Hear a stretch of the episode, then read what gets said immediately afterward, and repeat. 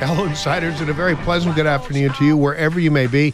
This is your host, Bruce Ash, and co-host Ed Wilkinson, coming to you live from the luxurious Essential Pest Control Studios, located in the KVOI broadcast complex here in Tucson, Arizona, welcoming you to a special Fiesta de los Vaqueros weekend edition of Inside Track. Producer Tom also runs us, running the board and taking your calls. We invite your questions or comments for our guests at 520-790-2040, which are relevant to the topic. Eb? Hey, by the way, the tickets for the rodeo for Saturday sold out. Hang on. I don't know what that was. Sorry about that. The tickets for the rodeo sold out for today. Tomorrow they're not. Bruce and I want to remind you to please support our great sponsors. We've got Tucson Iron and Metal Retail, 520-209-1576. Jamie has loads of great steel products at a low price for your home, office, or ranch. Low prices. And Bruce, how's your ranch going? Great. They drop by the yard Monday through Friday, Saturdays 8 to 1. Corazon Cabinets, 488-2266. Call Joy or Allie to design luxurious cabinets for your kitchen, bath, or wherever. I put mine in my laundry room. Great prices you will love in their new dream center. And Essential Pest Control, call Eric at 886-3029. Bruce has essential pre-treat to prevent weeds in his yard. Tammy had it in hers. Of course, it's too late for me. And with all the rain we've had in the month, Bruce reports zero weeds thanks to Eric Rudin's great team. Also supporting Inside Track is my co-host, the aforementioned Ed Wilkinson from Wilkinson Wealth Management. Ed is dedicated to help you retire comfortably and remain comfortably retired. Call for Ed at 520-777 1911. Did I tell you that Eb is running for the National NRA Board? We'll be talking about that later in the show. Eb and I support all of our great locally owned, family-run businesses who support our show. So should you. And after the news rundown, Bruce and I will be speaking to Law University of Pennsylvania lawyer Amy Wax to find out why she's under attack by her school facility and administration. Before we get to Professor Wax, the news rundown for today. Twice proven racist Arizona Governor Katie Hobbs vetoed a Republican bill that would have eliminated the state residential sales tax this week, which will cost some of the poorest Arizona renters extra tens of millions of dollars every year, all because she does not want to give any credit to the Republican majority legislature. Oh, yeah. And by the way, a second Hobbs pick for a key cabinet position within her administration was pulled after Jake Hoffman's committee uncovered a spate of controversial firings at Department of Children's Services. Pennsylvania Senator John Fetterman entered Walter Reed Hospital this week and is being treated for depression. His return to the Senate is unknown, and so are the whereabouts of his wife, Giselle. Evita Peron. Yeah. And the kids who have deserted him and escaped to Canada. Oh, Canada. And of course, here's my favorite, Bruce. 1970s black militant terrorist Angela Davis got a surprise from PBS host Louis Gates on his show, Finding Your Roots, that she is descended from white slave owners who came to America on the Mayflower. Her reply is, "No, I cannot believe this. My ancestors did not arrive on the Mayflower." Wonder how she feels about reparations now. Oh. And guess what, Angela? You can join the Mayflower Society.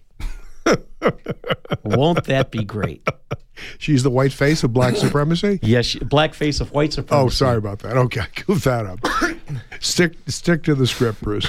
Incoming White House comms director Ben LaBolt deleted dozens of tweets days before his new role was publicized. Ben LaBolt isn't the first Biden official to scrub his Twitter account, and will never know what they texted. Front Page Magazine reports foreign election money is pouring into West Virginia by George Soros and Swiss leftists. There's like four words that are hard to say all at the same time. Swiss leftist Hans-Georg Wyss and other leftists trying to influence our elections. You have to wonder, why the heck is this legal? No clue. And finally, Pothole Pete finally showed up in East Palestine, Ohio this week to visit the disaster site at the crack of dawn, wearing a safety vest, hard hat, and safety goggles. Can you say Pete? Reminds me of that. Who is that presidential campaign candidate? Michael Dukakis in the tank with the helmet on. Oh, my God. That's truly a geek. But, Pete, you're closing in fast. The normally talkative Department of Transportation Secretary never spoke to local residents during this hurried visit, and his press secretary refused questions from the press until reporters turned off their phone video. Oh, brother. A report this week showed IRS using racial equity for audits targeting white and Asian taxpayers. A FOIA request is seeking documents on Biden's equity plan and potential discrimination by the IRS against certain taxpayers. What won't Biden and his Confederates do to stoke bad will in America? Incredibly reckless action by leftists in California Assembly. California Democrats sponsoring a bill that would ban police dogs from arrests and crowd control, citing racial trauma. Meanwhile, crime is going up like crazy. Exactly. Seattle, those guys are screwed. San Francisco, those guys are screwed. Jen Psaki, once the voice of Biden, moves to a MSNBC anchor chair, fellow disinformation empress Rachel Maddow teaching her how to use the teleprompter, and Mika Brzezinski lecturing her on pinning down guests. The worm is turning. Finally in the news, before we get to Charles Heller, Don Lemon expected back on the air soon after completing CNN sensitivity training at their gulag to become a kinder and more gentler morning host. This concludes our news you can use and our views. Before we go to break, I think we have a quick call from Charles Heller. Charles Heller, please proceed. You know, I think you guys missed it on the Angela Davis getting schooled by Skip Gates. You realize that by the reveal that her ancestors arrived on the Mayflower, do you know what that now makes her? Tell us, Charles. I'm waiting. The new Mayflower madam. Oh, my God. Thank you, Charles. Thank you, Charles. Mayflower madam, Angela. Mr. Producer, let's go to our first break. You're listening to Inside Track on KVOI, trusted local news and talk. When we return, we'll speak with Penn Law Professor Amy Wax about the kerfuffle in Philadelphia being created by the law school dean and faculty on free speech. No station flipping. We'll be right back. I'm proud to welcome my good friends at Tucson Iron and Metal Retail to Inside Track as an advertiser. Jamie Kipper and her staff are conservation experts. They sell round and square steel tubing, metal plate and roofing materials, as well as new and used steel, aluminum, and stainless steel to ranchers, artists, interior designers, roofers, and do-it-yourselfers, just like all the listeners here. Tucson Iron and Metal Retail is open Monday through Fridays, 8 a.m. to 4:30 p.m., and Saturdays, 8 a.m. to noon. Tucson Iron and Steel Retail, 701 East 36th Street.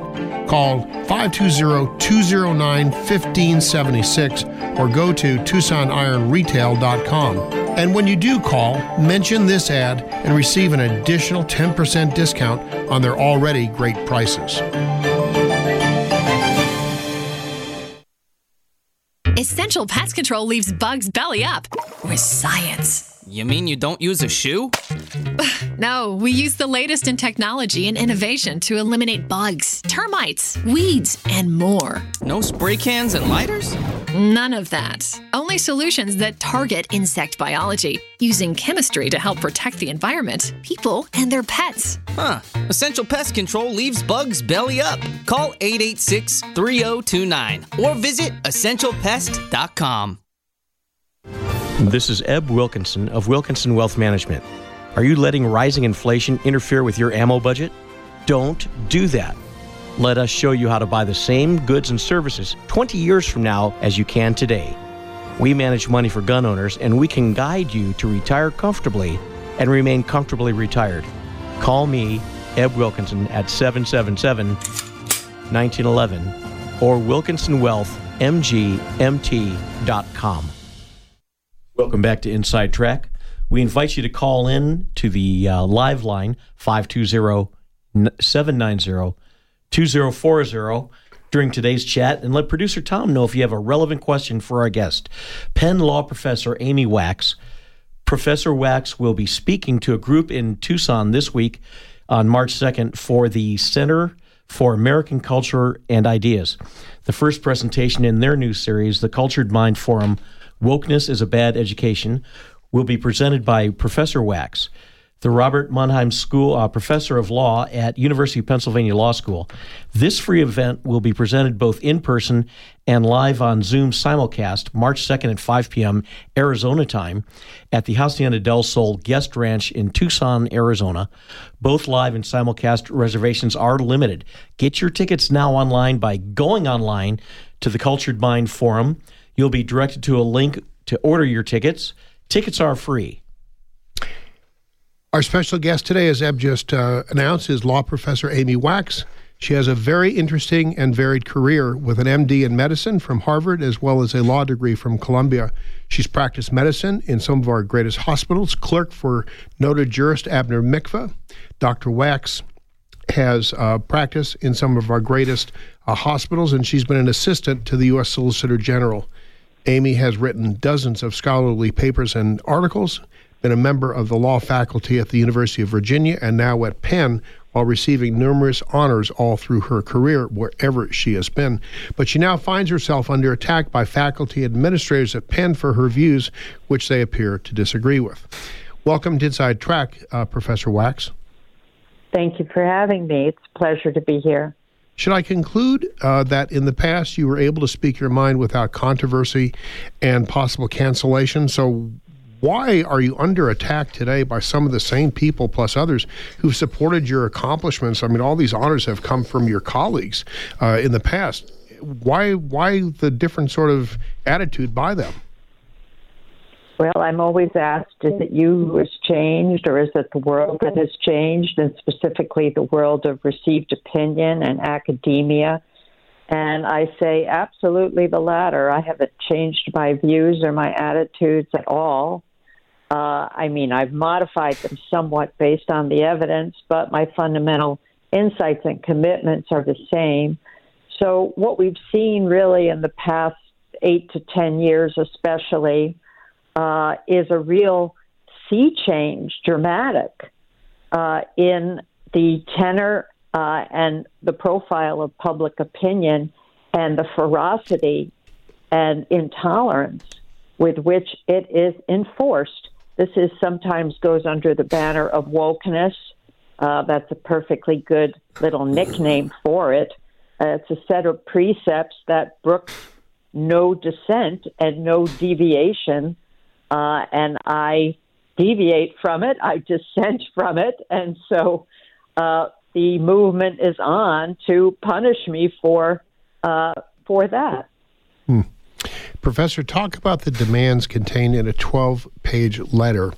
And I must tell you, what they did in a 12-page letter could probably have been better said in a one-page letter, but this letter was sent to the chair of the faculty senate at Penn. Professors are supposed to enjoy protections, I thought, for free speech, but your colleagues write, I quote, "Although imposing sanctions on a faculty member of the University of Pennsylvania is a rare event, Wax's continuous violations of university standards, the increasing negative impact her conduct has had on students, faculty, and staff, and her flagrant disdain and disregard of university policies and procedures, indeed its core mission, constitutes a major infraction of university standards under the faculty handbook." So now the faculty handbook doesn't allow professors to speak their mind anymore. You have to go along with the crowd. For such a well-regarded law professor, how do you receive these criticisms? Well, that's just a lot of vague, highfalutin rhetoric, isn't it? It sounds like a word salad of regret to me. It is a total woke-a-babble word salad. They don't tell us what behavioral violations I'm guilty of, what standards they're talking about, the ways in which I've violated them, you know, what they're referring to. Well, obviously, we have this 12-page letter in which they quote various little fragments of remarks that I've made in podcasts or outside the classroom, overwhelmingly, just in my public appearances, in my academic appearances, wrenching them out of context, completely distorting them, distorting their meaning. I mean, that shouldn't be relevant because every one of them I have the right to say. They really just boiled down to remarks and opinions and observations that people don't agree with and people don't like. And, of course, who are we talking about? We're talking about the far-left progressives that have a lock on academia and the sensitive, delicate, fragile creatures known as students who have decided that it is deeply traumatizing to hear anything that upsets them or that they disagree with.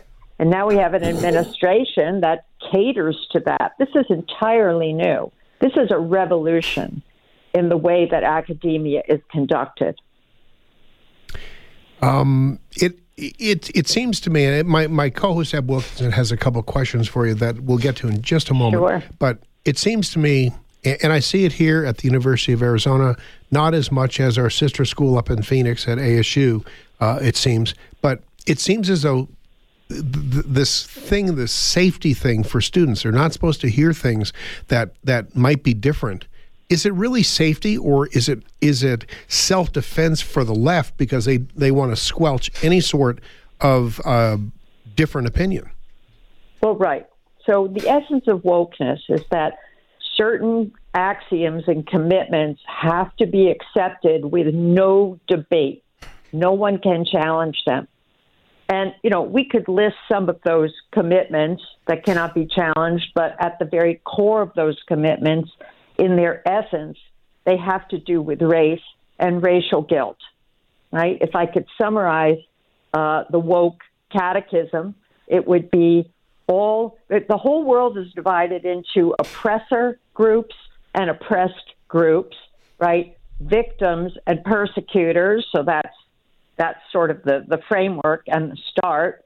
And any outcome differences among oppressors and privileged groups, those differences can only be explained by racism, right? By oppression, by the group on top. No other explanation is allowed. Well, what does that mean? That means that anybody who suggests that there might be another set of explanations or reasons why the world is the way it is has to be silenced, has to be punished. So much for the world being flat. Right. I mean, the world being flat is not currently part of wokeism, but if it were, everybody would have to bow down to it. Exactly my point. Amy, this is Ed Wilkinson. Listen, I looked at your bio. You're obviously brilliant. Harvard Med, became a doctor, not just any doctor, but you became a neurologist, which takes a lot of work. I got to tell you, I do not want some common core woked neurologist working on me if something goes bad. I want somebody who actually has the ability to look at different things and question different things. Think outside the box, maybe. Exactly. But with this woke culture, you can't. And you're going to talk about why wokeness is bad in education this week at Hacienda del Sol. By the way, which is a great place, for the Cultured Mind Forum. You're being attacked by the woke educational leaders at Penn. What is the current state of free speech at Penn? And moreover, what is your professional or your personal view regarding the overall condition of academic freedom at Penn and other universities in America? Well, of course, universities still pay lip service to free speech and academic free expression and openness to different ideas and diversity of ideas. This is just completely fake, right? Completely bogus, because the diversity, inclusion, and equity code, which they have now adopted really almost universally, is antithetically contrary to any notion of free expression and free speech. It involves a commitment which everyone must have to diversity as the highest value, more important than the meritocracy, more important than excellence, than maintaining standards, than preserving, protecting, and defending the knowledge that has been built up in our system from the past, the traditions and the achievements of the past. All of that has to be swept away in the service of quote unquote diversity, which means mostly underperforming groups have to be equally or more than equally represented, and nobody can oppose that. We have inclusion, which means that all groups have to be praised in the same manner, regardless of their achievements and accomplishments. So we have to lie about the obvious differences that exist in how much each group has achieved. And finally, there's equity, which means all outcomes have to be equal, right, for oppressed groups, so-called privileged groups, men, women, different categories of sexuality, and that has to be brought about by hook or by crook. Now, what does that mean in practice? That means the demolition of the meritocracy. That means double standards, triple standards.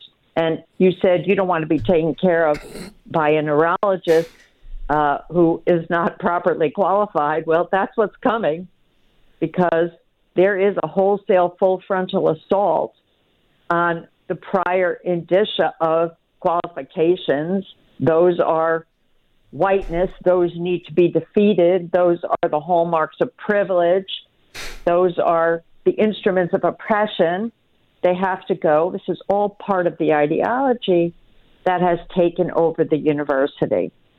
So we see the demolition of everything that has made our society great, and the university as the engine of that greatness on the one hand, and on the other hand, we have a commitment, in fact, right, to silencing people who challenge that, regardless of all the rhetoric about free speech and commitments to free speech. Of course, one of the tenets of wokeness is that, you know, there's no commitment, no need for internal consistency, logic, rigor. People can contradict each other or themselves all over the place, because the notion of consistency and logic, I mean, we have to get rid of that stuff, right? That stuff has to go out the window. So no embarrassment that, you know, people aren't making any sense, are lying left and right about what they're really doing. So that's something else that's going on. And of course, I've been caught in that web at Penn. I have been persecuted for my opinions and my speech, and I am told that somehow I've violated the rules of the university, that my conduct is unacceptable. I have no idea what they're talking about or where these rules come from. They just made them up. Well, this is how you know you're doing well. Hey, we've got a caller, Len. Len, go ahead. Hi. This is just a comment. I was, delighted to hear your remarks, Ed, concerning the Common Core curriculum, and I could not agree with you more.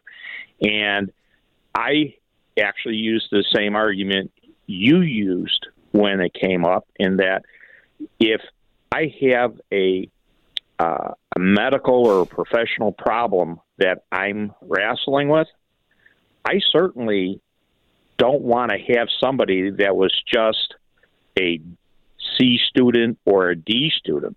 I want somebody who strives for excellence all the time. And those are the people that we've entrusted our universities to. Now, where the wrinkle is the American public has kind of forgotten to attend things like PTA meetings and school board meetings. This is where it starts. And this is why the professor is encountering the behavior that she currently is because this never got checked. I cannot tell you how many school board meetings I've walked into, and in reading the temperature of the room, there was quite a chill, but by the end of the night, everybody was applauding and saying, you know, I was thinking that same thing. I said, well, guess what? God gave you two lips just like he gave mine, gave me mine. Next time you come to this meeting, use them, because otherwise I just look like a squeaky wheel. And I go, you know, you're right. That's all I want to say. Thank you, Len. Professor Wax. Let me just comment on that. I think K through 12 education, of course, feeds into the university system, and that's where the trouble starts. But actually, that's not really where the trouble starts, because the trouble starts in ed schools, education schools. That's where our teachers are being trained, and they fall for all this social justice ideology, hook, line, and sinker. They go out into our education system. They are hired as teachers, and they bring this stuff into the classroom. And now there is more and more evidence now that our young children, our young people, are being exposed to this ideology, right, of oppression, of victim and victimizer, of our society being pervasively racist and irredeemably so, and how everything can be explained as injustice stemming from our inherent racism as a society. This is the ideology of wokeness, and more are our students being exposed to it. There's actually data now that shows that the majority of K through 12 students are hearing this in the classroom. So I agree with you. The parents need to step up and say, no, you can't be teaching our students, our young people, our children this stuff without exposing them to the other side of the coin. And when that happens, other attitudes. And when that happens, the school boards try and get the parents declared domestic terrorists. Right. The parents are backward. They're dupes of some kind of conspiracy theory. Right? Every accusation you can think of is being leveled at these parents, when really all they want is a balanced education that gets at the truth. I will tell you one thing you are not allowed to do in school from kindergarten on up through the university, and that is praise Western civilization with all of its outsized, soaring achievements, accomplishments, contributions, which just are overwhelming, right? Outsized, and frankly, greater than any other past society. If you try and say that, right, that's an aggression, not just a microaggression, that's a macroaggression. And yet it's true. That is verboten. You can't utter these truths. If we're such a crappy country, why have 5 million people just over the past 2 years tried to get into this country, doing everything they possibly can to be living in the crappiest country in the world? From 140 other countries in the world.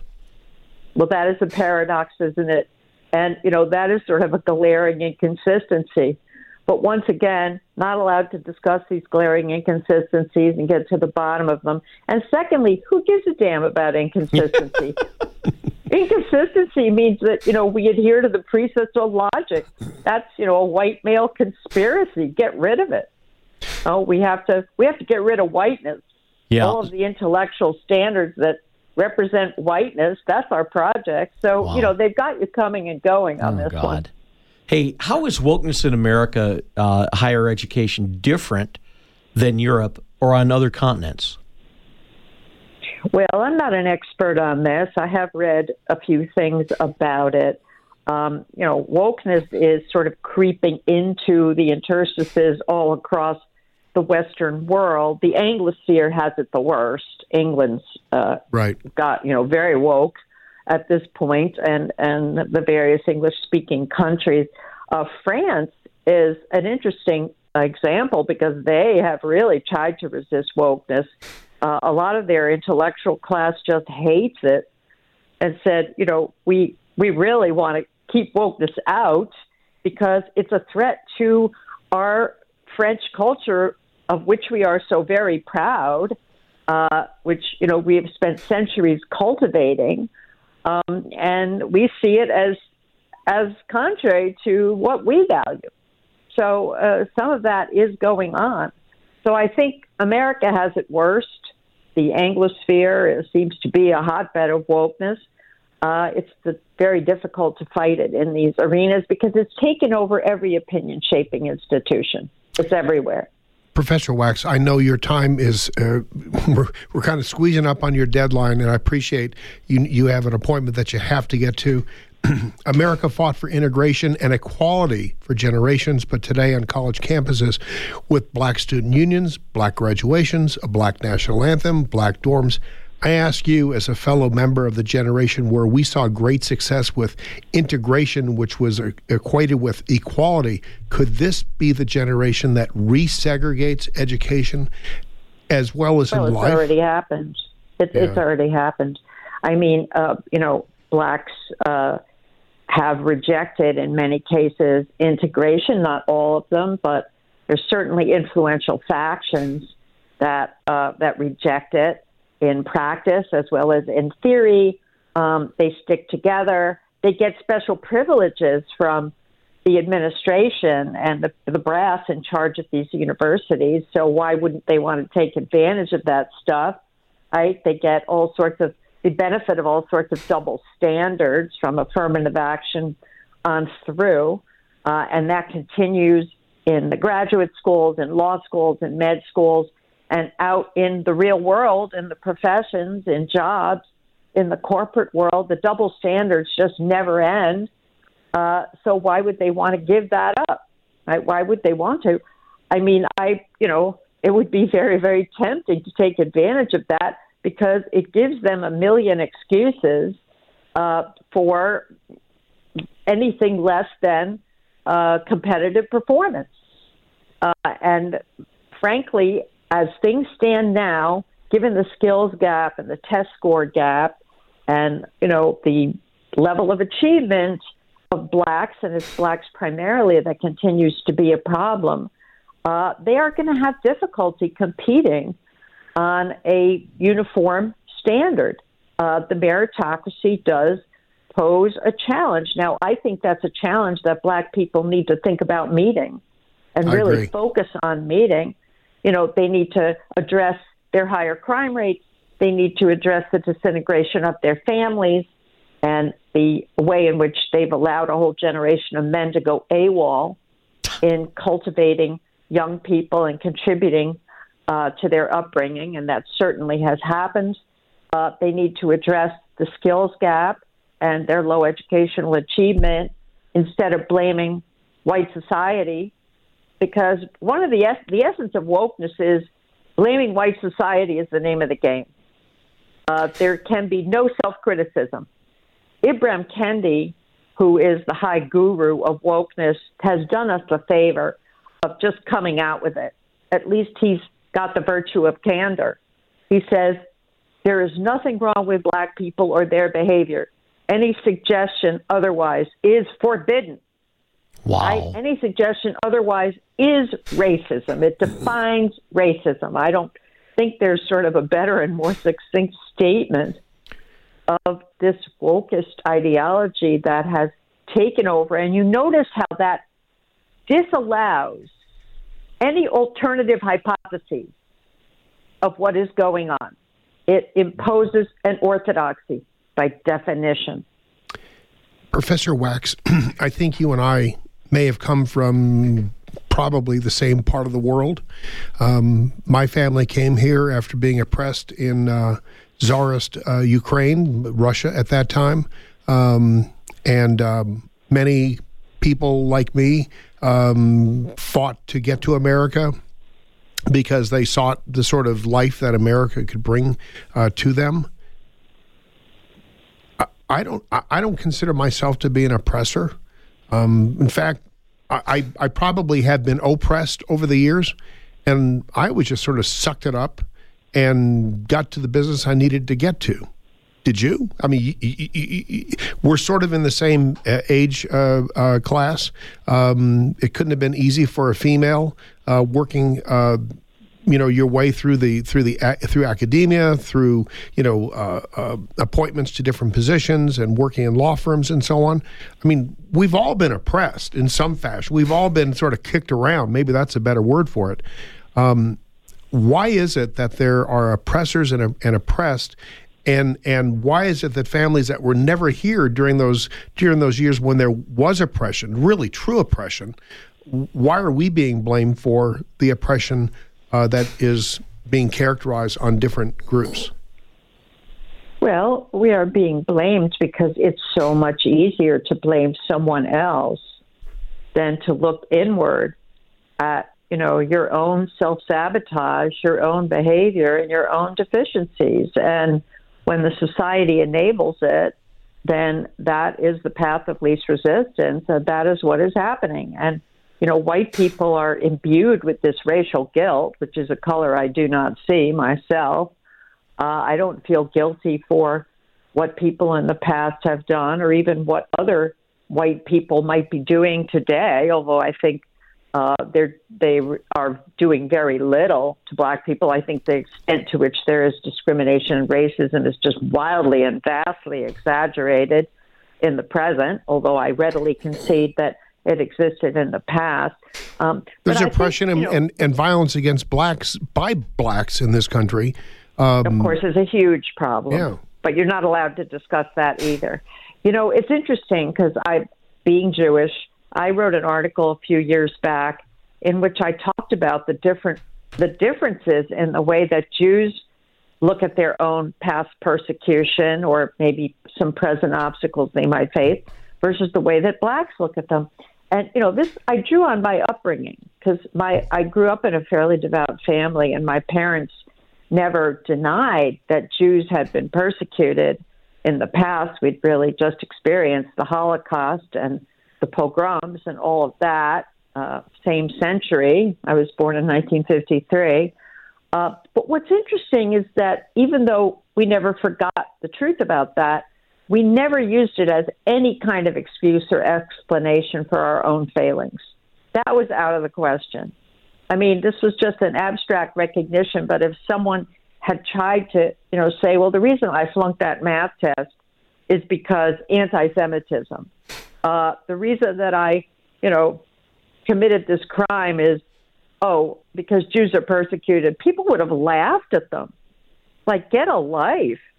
That you know, you shouldn't be citing that. Their mothers would have hit them. Their mothers would have slapped them across the face. That's exactly right. Yeah. So that was not ever heard in any home that I ever lived in or visited. I can tell you that. Yeah. Hey, Dr. Wax, we've got to get running. Thanks for joining us on Inside Track. And insiders, if you want to see Amy Wax in person at Hacienda del Sol on March 2nd, go online to The Cultured Mind, follow the prompts to order your Zoom ticket or in-person ticket. Hey, best of luck to you, Amy. Listeners, stay tuned. We're going to take our bottom of the hour break. You're listening to Inside Track. We'll be right back after these messages. Customers come first at Tucson Iron and Metal Surplus. What other kind of customers do you have? So our biggest customers are actually like ranchers and people from outside of the Tucson area. They're buying a lot of square tubing. They're buying a lot of stuff for their ranch to close off fences. We'll sell anything from 10 feet to 10,000 feet to somebody that comes in because we have new steel and surplus steel from steel mills. The reason we're able to get such good pricing on some of this stuff is, A, we sell scrap to the mill. So we have a relationship there, and then we can buy material, what they're making, bringing it back. And so we save on freight, and we have relationships for years with them.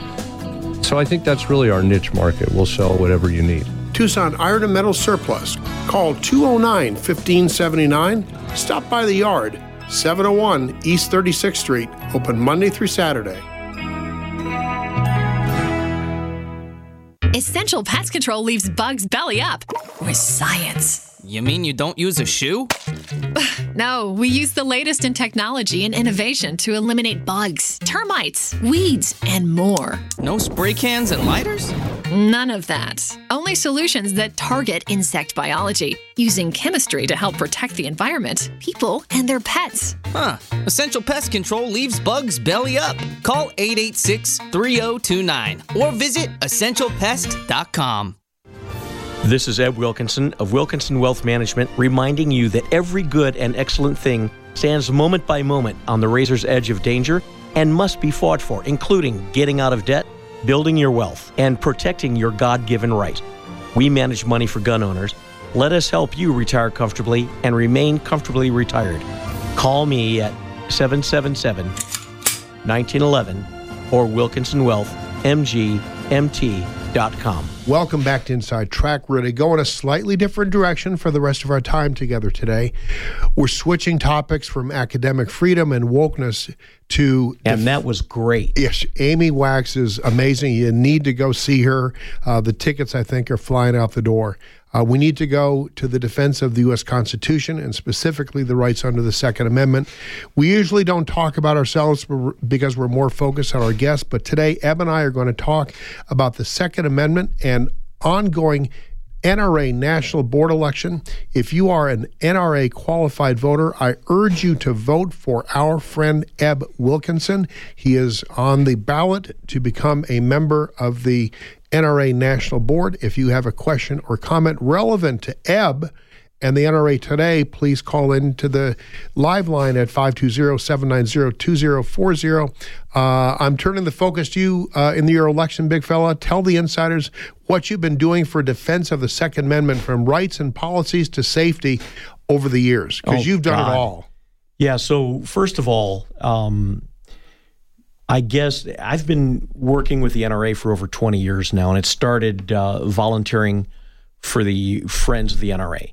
And that is... You've raised hundreds and hundreds and hundreds of thousands of dollars. Yes. And so that's the local events. That's the foundation side of the NRA. Groups of people get together. Tickets are relatively inexpensive. They've got lots of silent auction, live auction, bucket raffle, things like that. And it's a way to, number one, raise money for the foundation, which puts on all the good works like Refuse to Be a Victim and Eddie the Eagle and the training that the NRA does and all the education the NRA does, the competitive shooting. All that is part of that. And the NRA couldn't exist without those donors. But the other thing it does, Bruce, is it brings these donors together to know that they're not alone. They're not the only ones out there. They get together and find out, hey, I didn't know you're an NRA member, or I didn't know you're a gun guy. It's amazing the people that you find out believe in freedom, believe in the Second Amendment. So I went from there, excuse me, to teaching concealed carry, which I do a lot hours of. Hours and hours. Yes. I do charge for it. I charge right now, I'm charging $100 a person, but I don't make any money because they don't make the check to me. They make the check to the NRA. Or if I'm doing this for an organization, fundraising organization like a church or whatever, they make the check to the church. I don't make any money on it. You know, I lose money on each transaction and try and make it up in volume. You make, but your reward is what you're able to transfer in knowledge and safety to those that you're working with. Correct. And look at it this way: in the past couple of years, the largest two groups of first-time gun owners are, number one, women, and number two, registered Democrats. Yeah. And that's telling you, you know, the NRA is not a political organization. I mean, it's political now, but it's not a... It's not a red or a blue organization. No, it's a right or wrong. It's not a left or right. And that's the thing. And we can't be, but back in 1994, it started turning that way, and that's when Bill Clinton ran for his second term. You had Newt Gingrich coming out with the Contract for America, and Bill Clinton states in his book that the NRA beat the pants off of them and took over the Congress and sent, you know, the House and the Senate in 94 because of the NRA. And they've been trying to destroy it ever since. And they've been trying to destroy it for decades. And that's the whole thing, is that, you know, they want to take away our God-given right to defend ourselves. And they want us, because we are basically the only country left, aside from like Switzerland, where you can walk around with a firearm. You know, in Switzerland, every male has to go into the military and they walk home with their rifle. And, you know, once a year, they're required to go out and practice with it. And, you know, but here in the United States, this is our God-given right. We've recognized that and declared that in the Constitution of the United States. And so that's why these things are so important, because you've got so many people trying to take that away. Your name has been placed in nomination by the NRA Nominating Committee. Quite an honor. That shows something about your bona fides and your past work and respect that they have for you, don't you think? Absolutely. You've earned that. The things that you just talked about were the things that you've earned. And you didn't ask anybody for permission. You just did it. Okay, for instance, I started the Tucson NRA ILA dinner 15 years ago. It took me a year of prep before we started it. It's where we raise money for the ILA, the Institute of Legislative Action. That's the group that does all the legislative work, all the lobbying work. NRA didn't say do this. In fact, I didn't even ask NRA to do this. I put this together, invited 50 people, and then I told the president of the NRA, if you want money, come and speak. We have a caller on the line. Len, do you have a question or a comment for Ed Wilkinson running for NRA National Board? Yes, I do. Thank you. Eb, if you are successful in becoming a member of the board, what are you going to be bringing to that board to help promote and stabilize the Second Amendment? Great question, Len. Thanks. Great question. First of all, basically the things that I've been doing, NRA has been under attack. And because we've been under attack, it's cost us millions and millions and millions of dollars, especially from the New York Attorney General, Letitia James. And one thing I'm good at is raising money. I've proven that the last 15 years with our Tucson NRA ILA dinner. I want to take this national. You know, I've basically developed and built this pilot project and proven it over the past 15 years. There's a great formula that you put together. And it's simple and it's easy to duplicate. And so I want to get that out throughout the entire country. Second thing, you know, I'm active. I get around. I'm very easy to get a hold of. It's not like I'm hard to find. I want to hear what you have to say. I want to hear what your concerns are so I can bring them to the board and say, here's what's going on. Constituent services, if you will. Absolutely. And the other thing is, just because I'm from Arizona doesn't mean I represent Arizona. You know, if I'm elected, you know, I represent all NRA members, of which there's about 4.5 million of right now. Does that answer your question, Len? It does, but I have a follow-up if I can. Please. I appreciate all the work you've done in the past in terms of helping the organization remain viable and strong. But I'd like to ask you this question, you know, from the perspective of a person, you know, like myself, Joe Sixpack on the street, what do you feel that you might be able to accomplish on our behalf should you be elected? Well, just that. So the constituent services sort of stuff. Absolutely. Look, Joe Sixpack on the street, those are the people who allow the NRA to exist. And what I bring to the table is talking with Joe Sixpack on the street, not just here in Tucson, but in Texas, in California, in Oregon, in Idaho, in Florida, in New York of all places, in Illinois, and talk to the common man with them and say, what is it that concerns you, or what do you want to see the NRA do more of, or what are we doing right, what are we doing wrong? You know, that's my job. I'm your interface to the NRA. You know, there's 76 board members. Some people say that's too many. I got to tell you, with the number of programs going on, it's not. But my ability is to talk to everybody else out there, you, the Joe Sixpacks, as you describe yourself, and say, here we are, use us. Thanks, Len. Great questions. So, Eb, how does one run for an NRA National Board, and who's eligible to vote? So to run for the board, you've got two ways to run. Number one is what's called by petition. And I wish I could give you the formula for that. I have no clue how that works as far as how many signatures you have to get from NRA members. Number two, and those members have to be either life members or members that have 5 years consecutive membership in the NRA. Number two, the other way is by nomination. And a nominating committee is put together by the NRA, and it's made up of a broad range of people, both NRA members that are on the board and members that are not on the board. And so they take people not on the board, bring them in, and serve as, I guess you call it, outside influence on making sure that the best people get on. And names are put forward to the nominating committee.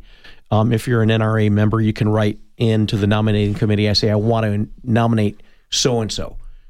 The nominating committee sifts through all these. They pick out the people that they think are, number one, qualified, and number two, best representative of the NRA members and be willing to do work for the NRA. So for those of you who get the American Rifleman, which I do and read usually from cover to cover every month when it comes in, and America's Freedom, last month when the American Rifleman came to your postbox, you got the ballot. And if you have not voted for it, now is the time to do it. I think voting runs out at the end of March. Like the 27th or somewhere right in that area. If you haven't mailed it in, get on a plane, go to Indianapolis, and cast your vote at the annual meeting. Yeah, you can vote there, yeah. Absolutely. Yeah. And, there are several other Arizonans who serve at the NRA. I voted my ballot very quickly, and I don't say that everybody should do it this way. The only vote I cast was for Ed Wilkinson. Not that I didn't think that the other people were qualified, but they're going to get elected anyway. This is Eb's first time, and I want to make sure that he gets elected, and that's what I did. You do as you see fit. That's the beauty of being an American. You have that opportunity to express your free will. Vote early, vote often. All right. And Bruce, I do want to invite everybody to the NRA annual meeting. It's in Indianapolis, April 13th, 14th, 15th. If you've never been to an annual meeting, your whole world is going to be turned upside down. It's acres and acres of guns and products and magazines and accessories. And, of course, you get to see fellow gun owners and also attend the meeting and express your vote. That's going to do it for us today. Best of luck to you, my friend. Many thanks to Dr. Amy Glass for joining us on the way to a wedding and squeezing some time in before she comes to Tucson this week to talk with us. If you're interested to see her, sign up. I've left that on my Facebook page. We're at the end of our time today. Insiders, check out my Facebook and Twitter accounts for the latest news and my views on the news. All of our Inside Track episodes are available at Apple Podcasts and on the KVOI website. Until next week, when we have another great, it's going to be a fabulous show planned for you. For Inside Track, this is Bruce Ash. And Ed Wilkinson. Wishing you all a very pleasant good afternoon, and see you in 167 hours. Jamie Kipper and her father, Gary Kipper, from Tucson Iron and Metal. What are they going to see when they come through the gates? So when they come on in, they'll see our building up front. People have free reign to then go out and look in the yard. So it's not a typical scrapyard with a ton of big machinery. We have a couple of forklifts around, but that's about it, just to help move material. So when you come in, it's all organized by material, whether it's square tubing, angle iron, roofing, and then there is a pile in the back, which is still organized and easy to get through, but that's stuff that comes over from the scrap. So we're unique in that we get stuff in from the scrap, which a lot of artists and people will like or reuse, whether it's a sink that someone needs for their house. We sell literally anything made of metal. Tucson Iron and Metal Surplus. Call 209-1579. Stop by the yard, 701 East 36th Street. Open Monday through Saturday. This is Eb Wilkinson of Wilkinson Wealth Management. Are you letting rising inflation interfere with your ammo budget? Don't do that. Let us show you how to buy the same goods and services 20 years from now as you can today. We manage money for gun owners, and we can guide you to retire comfortably and remain comfortably retired. Call me, Ed Wilkinson, at 777-1911 or wilkinsonwealthmgmt.com.